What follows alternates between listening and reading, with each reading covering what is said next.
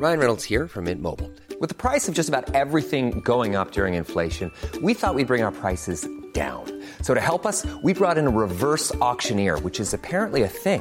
Mint Mobile unlimited premium wireless. Ready to get 30, 30, bit to get 30, bit to get 20, 20, 20, bit to get 20, 20, bit to get 15, 15, 15, 15 just 15 bucks a month. So, Give it a try at mintmobile.com slash switch. $45 upfront for three months plus taxes and fees. Promo for new customers for limited time. Unlimited more than 40 gigabytes per month. Slows. Full terms at mintmobile.com.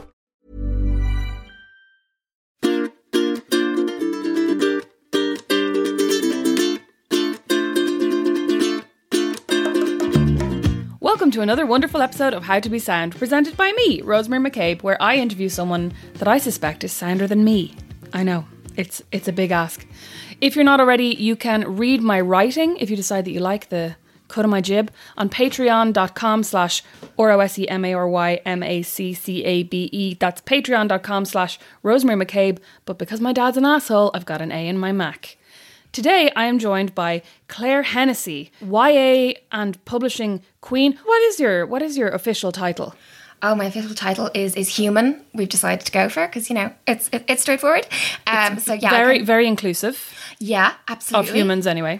Absolutely, yeah. Perhaps excluding like sort of other creatures, but you know that's a whole thing. Um, yeah, so I usually kind of describe myself as a writer, editor, and creative writing facilitator. So to not give, uh, not give sort of any anyone like sort of more of a more of a sort of, of an edge, but like everything that I do is related to kind of to, to books and stories and the words and the the shiny things. So yeah. And and the English language. That, the, the language, the language. I speak the English good sometimes. Yeah. And do you remember the first time we met? I. Ah. Awkward. oh my god! Is this like? Did did we meet in person like at a time that I have I have forgotten? I mean, you don't seem to have remembered it anyway. Oh dear God! I am so sorry. No, no, no. I mean, like, so this is something that I ask everyone on my podcast, right? So don't feel particularly put on the spot. But we met first in in the Penguin offices.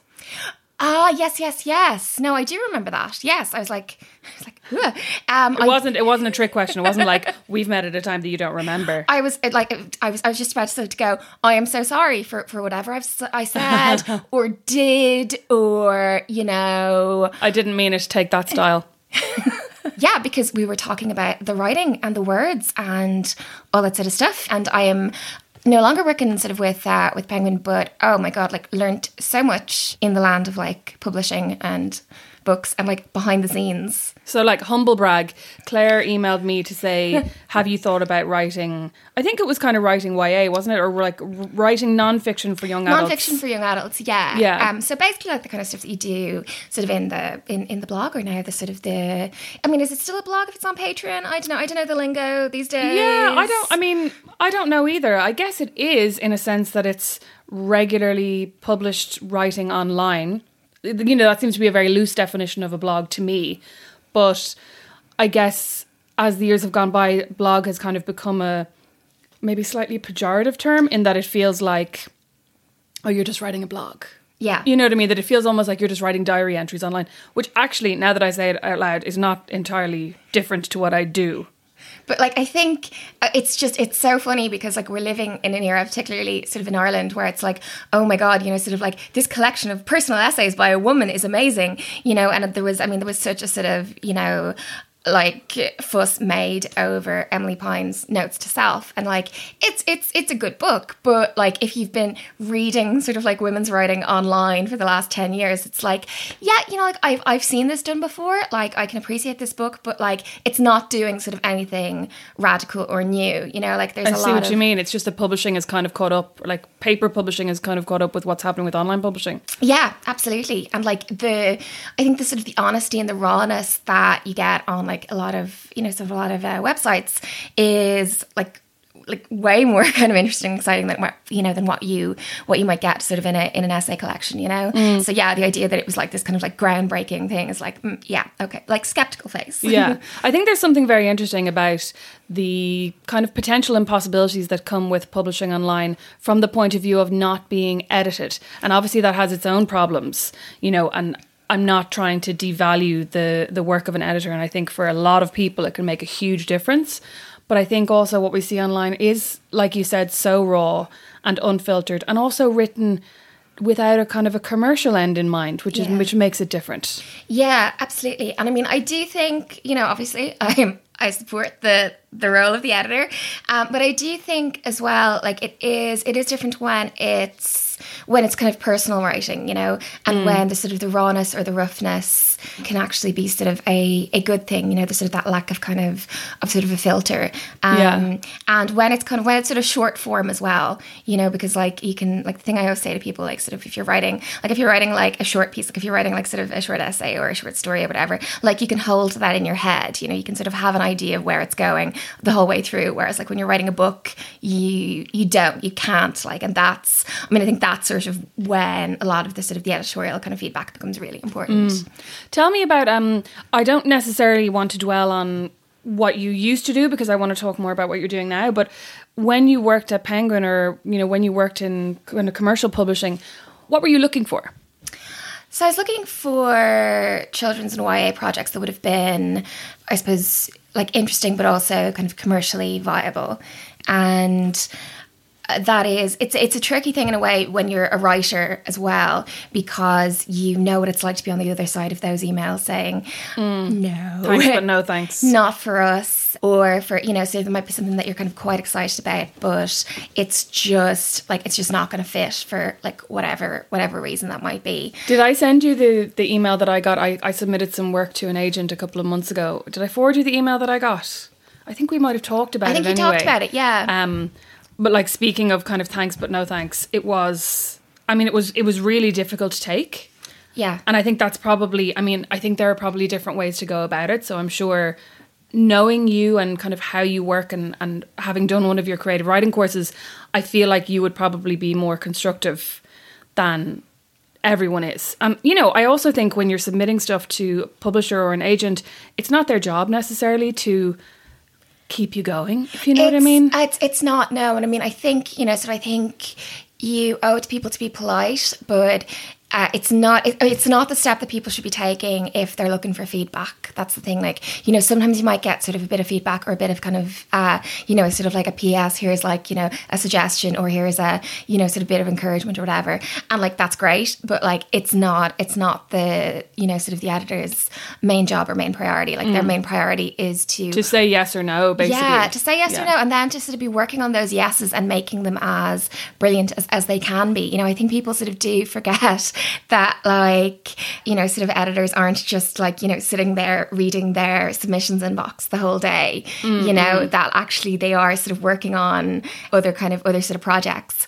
And I mean, like, I do, I do still see that. I'm, you know, so I am now sort of like kind of was sort of kind of also at the time, but one of the editors of a literary journal called Banshee. So we we've just kind of finished sending out our kind of no's and our yeses, and like there would be people where sometimes you're going like, okay, this is like we really liked it, but it's not for us. But like, please do send us more work. But you- Yeah. you, can't do that for everybody, and people kind of shouldn't be shouldn't be expecting it. Um, and I think sometimes people people are.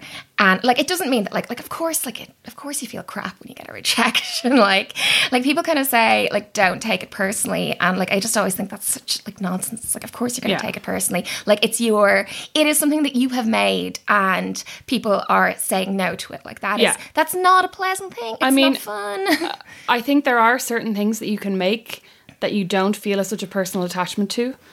You know, like I think there's a difference between a fine artist and a house painter, and that's not to denigrate Yeah. the house painter, but the house painter isn't going to take it personally if someone's like, I really hate the colour you painted that house, or, you know, I really hate the way you did that architrave, or whatever it is. Whereas if you're working on fine art, I mean, maybe. I think it depends as well on how You're just you're just are going to get angry own- Mm. comments from house house painters now, just being like, actually, I take it very personally because that paint that was the color she said she wanted, and I did a really good job. And Well, I mean, that's that's kind of it. That you know, like it's not so much of putting your own artistic self into it. yeah, it's it's functional, like you're fulfilling Yeah. kind of requirements. Yeah, The same way, like an accountant, I don't think is necessarily going to get annoyed that somebody says, "I don't really like the method at which you produce that result," because you're like, "Well, I'm still producing the result, so it actually, I don't really care if you like it. You know what I mean? If you like how I did it or not." Whereas it is different if you're a musician or an artist or even like a teacher, I think you could probably take it quite personally. I'm sure they have the worst life. I'm sure there's a lot of complaining from parents, but you could take it quite personally if parents are coming to you and saying, "I don't think you're doing this right." Yeah. Yeah. You know what I mean? For sure. Tell me about Banshee. For people who don't know what a literary journal is, because I think often the term literary journal, like we we would go into a shop and pick up a magazine, right? yeah. A literary journal feels more for them snooty. instead of for us. yeah, yeah, yeah. absolutely, yeah. And like, it's definitely the case. I think that some of them out there are, I suppose, more interested in the idea of like giving writers a platform that rather than you know, sort of like creating an enjoyable reading experience. I guess what we what we try to do sort of with Banshee is to sort of to, you know, focus more on sort of like you know having it sort of be, be a fun thing. But of course, it does sit with the literary journals, you know, so things like uh, the Stinging Fly or, or the Dublin Review. Like I like to think of it as a kind of a selection box of new writing. So there'd be we usually publish kind of a couple of sort of kind of personal essays, um, short stories, and poetry. Um, but like poetry that you can actually like read and understand. I was, I was, I was almost going to say because I feel like poetry of all creative writings is is the most the most difficult to access, or seems like feels like the most difficult to access for a lot of people. I think so. I think a lot of it is the way that it's taught in schools. I was going to say that because it's drummed into you so much, and it's it's treated like it's treated like a riddle. It's treated Yeah. like it's something that you have to sort of decode, and if you don't decode it in the right way, then you have like failed at yeah, reading poetry. and it's and it's your fault, and you're not smart enough. Yeah, yeah, yeah, and like poetry is like it's such a natural form for for people but they you know sort of they do kind of like they are taught we are taught out of poetry you know? Because i mean teenagers write it. I mean like really bad poetry Oh my God, like, I used like to bad angsty poetry. I used to write the worst angsty poetry. was it like did, did, did the word like soul turn up a lot? Oh yeah, yeah, yeah. I mean, it was it was always like I'm glad in hindsight that my parents never found it because a lot of my poetry, I think, expressed suicidal ideation at a time when I did not have any experience of. You know, I had not considered suicide once by the time I was 16. I think I had just read a lot of like angsty teenage, and I thought that was very um, deep. Yeah, no, no, it You does. I mean? It does really feel like like you totally romanticize it. So it is like it's the total kind of tormented artist thing. Yeah, you know, yeah. like you want to be Sylvia Plath, basically. Yeah, it was Um, either suicide or men. Like Oh yeah, boys. those are those are the two topics, the two great topics of of, of teenage poetry. I like I, I should have just brought some of mine. Could have compared. Would have been like, oh yes, yes. See this like same sort of you know tormented, tormented sort of imagery going on. Yeah. Mm. Very, very sort of common. Yeah, like I think there's a weird, there's a weird thing as well that sometimes I think adults do where like they assume that like every like everything that sort of like their you know stuff that a child writes is like super autobiographical and that if they're writing about dark material Yes, it means yeah. that they're like Then they must be- super yeah, depressed and yeah. it's like no like Yeah. i mean i think the way to think about it is like they're in a position to be making something, you know, and depression is kind of more of a kind of state of like, yeah, I'm not going to be making making anything. I'm just going to, you know. But you know what? You know what as well? I think that's hugely gendered. Oh, yes, yes. I mean, I I remember. Are you suggesting we live in some kind of patriarchal society? Oh my god, We might. I remember when I had Louise O'Neill on the podcast, and she was talking about how everybody kept saying that Almost Love, which is her second most recent novel, the Yeah. other one is The Surface Breaks, which was the reimagining of The Little Mermaid. Sorry, this is not a Louise O'Neill ad, but I just wanted to clarify. So, Almost Love is the one she wrote about this kind of tortuous, troubled relationship. Yeah, with the, with, the, with, the, with, the, with the bad man, like we, we've all we've I all mean, had bad that. man, but also bad woman. Like there was, there were Yeah. no good characters really, really in that book. But when it came out, everyone kept kind of saying like, how much of this is tied to your own life? And you're like, how many people have asked Colm Tóibín like, did you live in a like flat in Brooklyn? Like, did you travel over to Brooklyn on the boat and get terrible uh, seasickness? Like, nobody's accusing him of.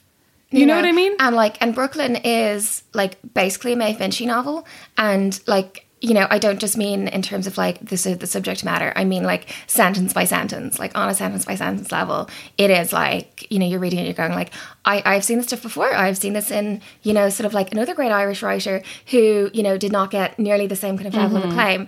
Um, but like it's such a common thing with with writers. Like men get to have imaginations and women get to have biographies. You know, But you know, yeah, I mean, but that's also through everything. Like, like women have to have experience to back up their thoughts. Yes. and women are are assumed that all of their thoughts. You know, it is assumed that all of our thoughts are backed up by experience, and that the reason we are you know, feminist is because something really bad must have happened to make you this angry. Yeah, You like know, like like what? Like being being born a woman in a like society that hates you. Ooh, ah, maybe that. Yeah. Yeah. I remember um, I, I did this tweet thread a couple of years ago where somebody had said to me something like, God, it really seems like you hate men. and I went, interesting. Was like, well, that might be because, and I wrote this really long tweet thread about basically kind of every small um, microaggression that I felt I had experienced at the hands of a man. Hashtag not all men, but enough men. And uh, it got so much backlash and so much backlash from men who were going, I simply do not believe that all these things have happened to you. Yeah, the sort of the, it didn't happen kind of thing. Yeah, yeah, yeah. No, but like men don't see it. And even sort of very liberal men are much more likely to, I think, believe the experiences of like any other sort of marginalized group.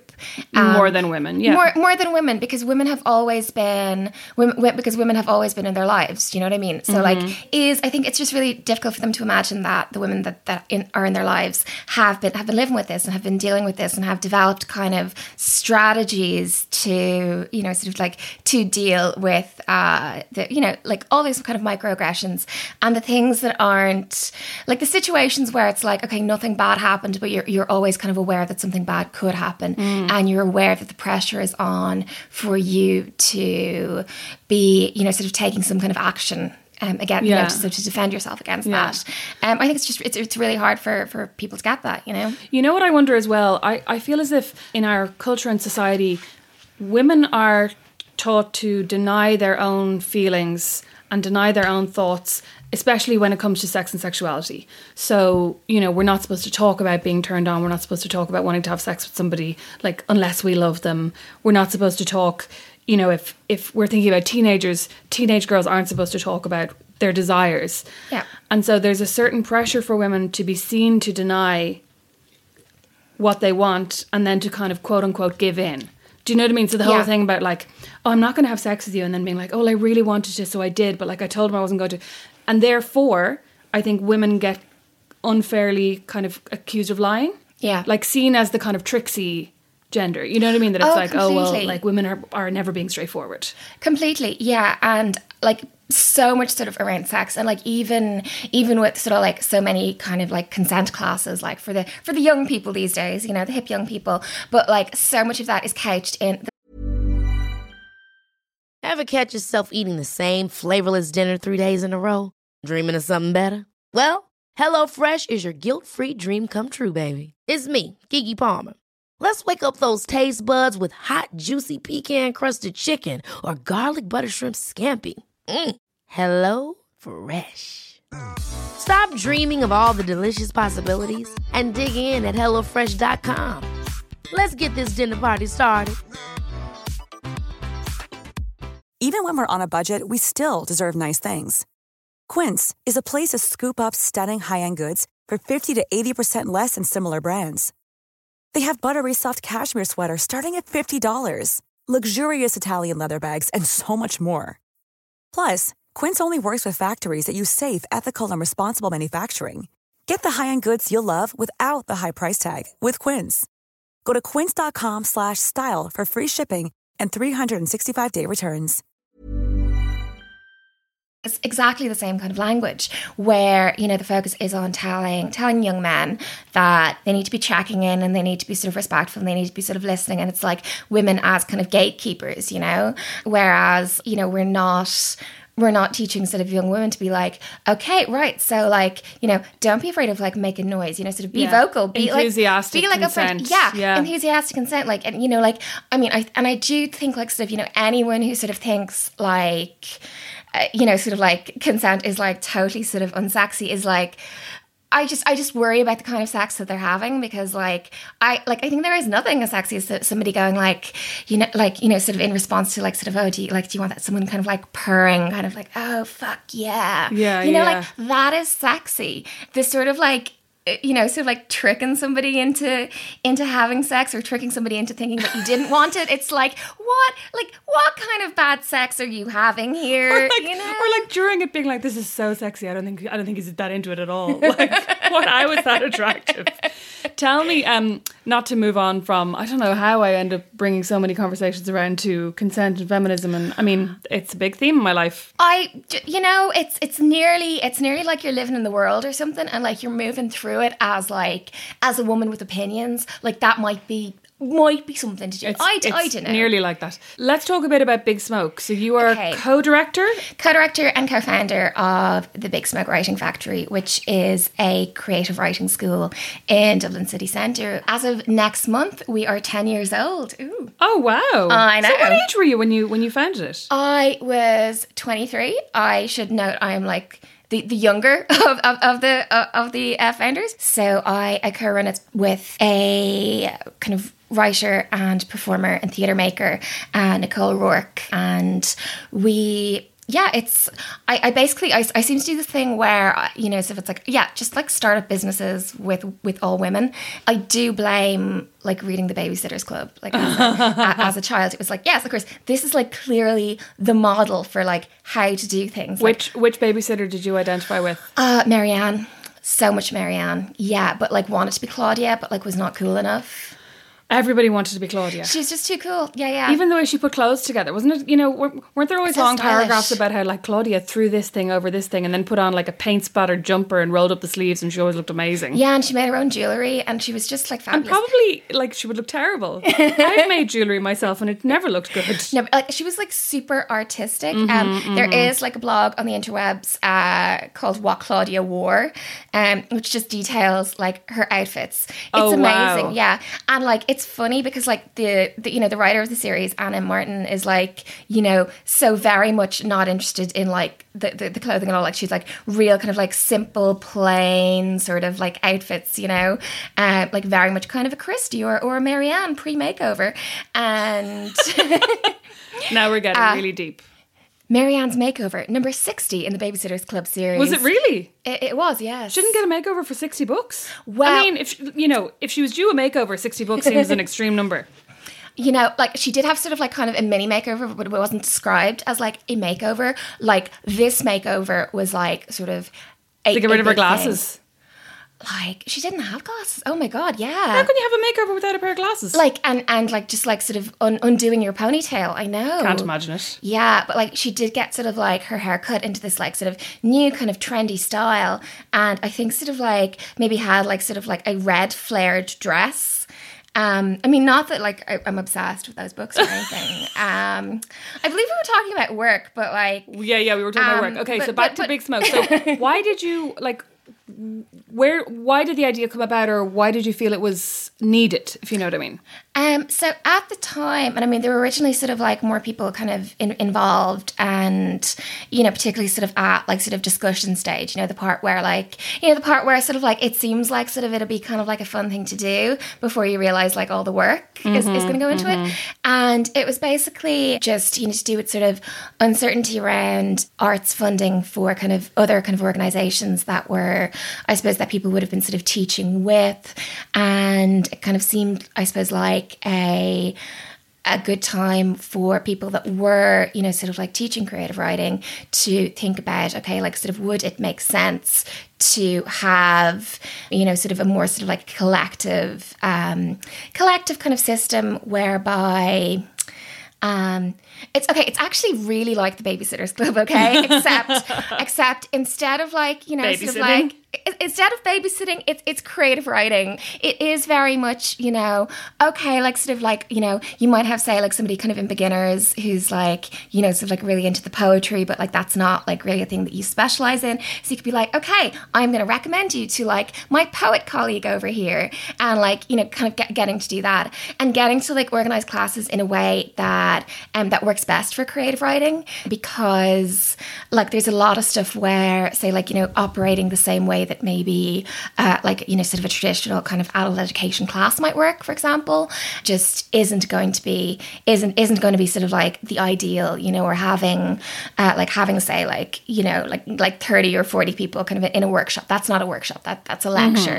you know like you need kind of you need sort of small groups. You need your like you need your biscuits you know? Really it was all about the biscuits. Uh, The making sure- biscuits, yeah. I did a I did a creative writer a four week kind of intro to creative. I think it was intro to creative writing course l- a couple of months ago. Couple months ago, But I only made it. I there were four classes. I think I made it two. which was dev- but I'm very flaky. I'm a very flaky human. But the biscuits were a big perk.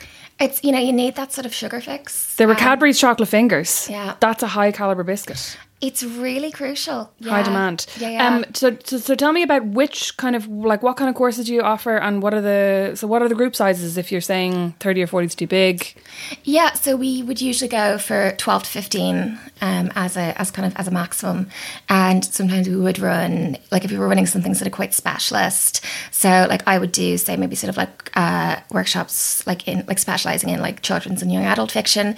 Um, you might have a group of say seven or eight, you know. Okay. Um, but like that would be sort of situations where people are like bringing in their like bringing in kind of long extracts of work, and we're kind of we're, we're discussing it um, with sort of like a general sort of beginner class, so like sort of four week intro or a six week intro, which which we do a lot of because you know I think like I, I think sort of everybody can kind of get something out of like that level of, of creative writing. Like it's not necessarily like you know we never kind of assume that like everybody's here because they want to you know sort of like write a bestseller like some people do, but like you know sometimes it is just like I want to get out of the house. I want to I want to sort of get back in touch with my with my creativity. Yeah. Um, and like we are, I do think like we're we are all natural storytellers. You know, like we we all do that. Like we like if we have a crappy day at work, like we we turn it into a story for you know like sort of our mates in the pub. uh, my you know. my my therapist is always giving out is the wrong word because she never really. Th- She's she's very judgment free in a kind of annoying way that I'm like, what are you yeah. trying to say? You know what I mean? So she's never criticizing me. Stop being so like ethical and professional and just tell stop me. being so neutral. Just give out to me already. Just scold me. But she basically will often try to get me to retell something. Where she'll go, okay, that that was the the fun version. So tell Ah. me that again. And like tell me how it affected you and tell me Oh, rather than you know, so like I'll be telling her a fun story about how, oh my god, I did this and I did that and it ended really tragically. And then she'll be like, Okay, well that was very very entertaining, but do you want to try again? oh, that is interesting. Yeah. and it's and it's really challenging because I mean it's something that I kind of do. You know that like that that kind of Nora Ephron cliche now that's Yeah. like everything is copy. copy, yeah. But I absolutely do that to the point of kind of self sabotage where I will go on a date with somebody that I kind of don't really want to go on a date, but because I think they're probably a bit mad. You know, putting myself in probably dangerous situations where I'm trying to get the story or I'm trying to figure out the backstory or yeah, just kind of. I mean, a lot of it kind of does re- does revolve around dating, where I think there are a lot of times when I should be going. That's enough. I never want to speak to you again. And I'm going, tell me more. Tell me more for my story. Um, but one of the things that I found really helpful and useful from the two classes that I went to was That's all. That's all it takes. Just, just two classes. I'm I'm going to be the next El James, which is basically what I'm what I'm aiming for now. Lots of money and not a lot of skill. Um, but was kind of the idea that you don't need to be writing anything to write. So like often I'll be like, I must sit down and write a book or like work on a book or work Yeah. on this. Whereas it really reminded me that you can sit down for 10 minutes and write, and that's writing and that's valuable in Yeah. the same way that working on a project can be valuable. And I guess it's because, you know, we probably do think about our time and our output in terms of what the result is going to be. So, like, what's the point in doing this unless you're going to get a book out of it? What's the point in knitting unless you're going to knit a scarf? But it was that kind of reminder that you need to practice, and the way to practice is just to sit down and write. And I mm. found that so useful. Yeah, I mean, I think like we live, we do live, like we- live in a world where we're obsessed with productivity, you know, and like sort of emphasis on the product. And a lot of writing is it's the process, and it's getting kind of used to that process, and it's giving yourself a bit of time to kind of to play with it as well, and to be thinking, you know, okay, I'm doing this because because I enjoy it, you know.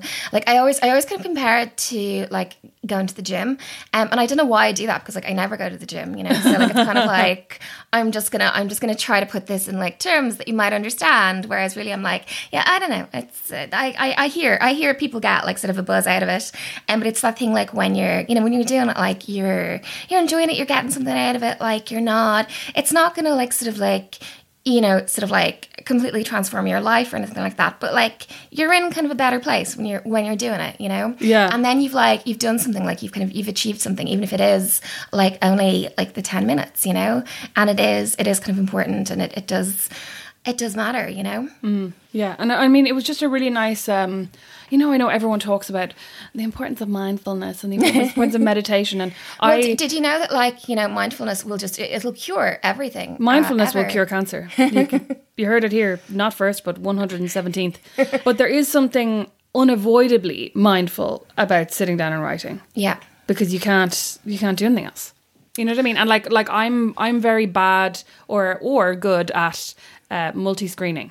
So it's very rare that I would be doing just one thing. I'm listening to a podcast and I'm walking or I'm watching TV and I'm taking things off my to-do list or I'm writing something while I'm on the on the train. You know that Yeah. I'm very rarely doing one thing whereas with writing unless I mean if you don't count like being at a coffee shop and drinking coffee, you can't be doing anything else. Yeah.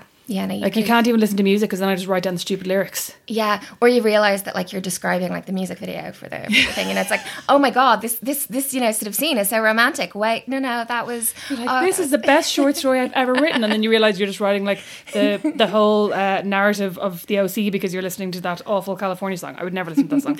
You know I I mean? I find it interesting that like um because. The OC also popped into my head, but I was actually thinking more like covers of Hallelujah and like Oh you know, yeah, yeah, The the- OC actually had a good soundtrack. It had it. It, It had that really good um, placebo cover of Kate Bush's "Running Up That Hill." oh excellent. Song. Remember, was yeah. that was that when Ryan was in the the cage fight? the OC was ridiculous. or was it when was it when Marissa got run over? Oh I think it was the cage fight.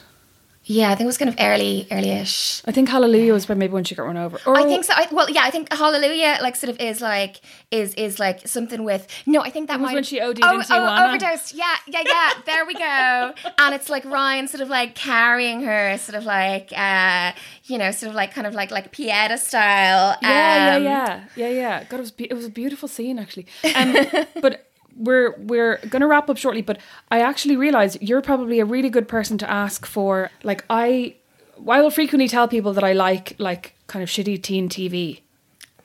what are you watching these days?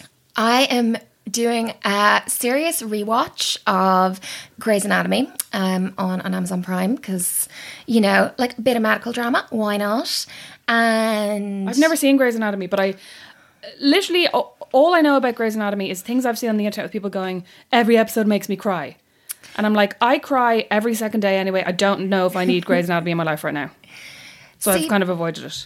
Yeah, you know, like no, I don't. I don't think it's it's that high on the sort of on the cryometer, you know. But it's like it's good. It's like you know, there's like a lot of kind of you know like sort of smart and kind of fabulous women in it. So it's like yeah, okay, kind of liking this. Oh yeah, and I do like Shonda Rhimes. Yeah, and like you know, like Sandra Oh for the ten seasons that she's in it is Mm-hmm. like just kind of amazing and fabulous and wonderful. Um, I need to get into Killing Eve, which I I've have never seen Killing Eve, and that's on my list as well. It is on my list. I have like the DVD of season one. It has been like given to me as a like, you know, sort of like, you need to watch this. I'm really hoping the friend that gave it to me is not listening to this, going, I judge you. I judge you so harshly. She's probably at home going, God, you know, Claire must be just about ready to give me back that box set now. she has to have watched it by now. yeah, you know, so it was like such a thoughtful sort of thing for me to do. yeah, and I I rewatched. I do a lot of rewatching. I think because I like to tell myself that it's like you know so that I can like analyze for like structural kind of things. But I think mostly it's like a comfort thing. I was just about to say, know? it's very comforting and it's also not hugely taxing. yeah Because yeah, you yeah. know the storyline, so it doesn't matter if somebody calls to the door or if you get a text. Got a text? Are you watching Yeah. Love Island? I no. Oh, you're better. You're a better I'm, person I'm so I sorry. I know, like it's. Don't apologize for being highbrow, Claire. That's absolutely fine. I can be. I I, I have other lowbrow interests. I'm sure you do, but listen, like Love Island doesn't need to be one of them.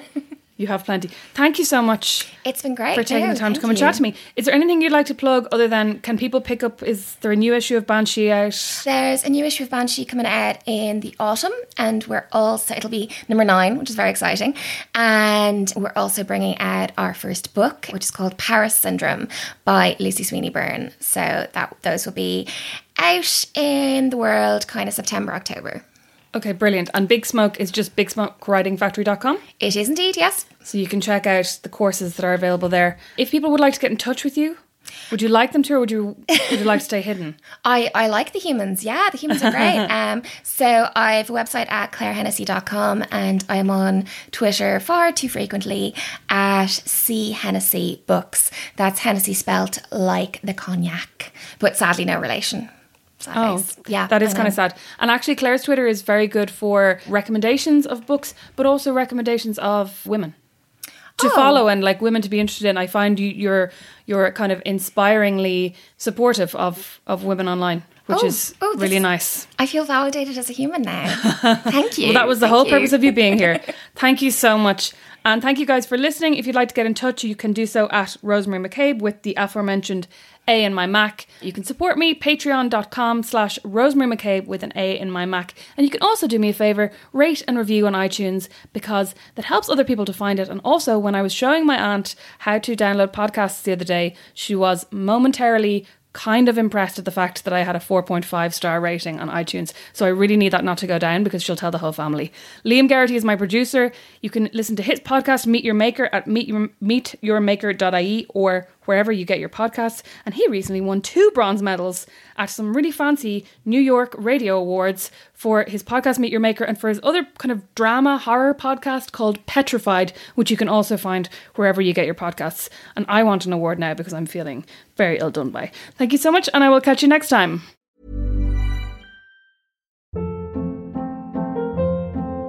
Hold up. What was that? Boring. No flavor. That was as bad as those leftovers you ate all week. Keke Palmer here, and it's time to say hello to something fresh and guilt-free. Hello Fresh. Jazz up dinner with pecan-crusted chicken or garlic butter shrimp scampi. Now that's music to my mouth. Hello Fresh. Let's get this dinner party started. Discover all the delicious possibilities at hellofresh.com.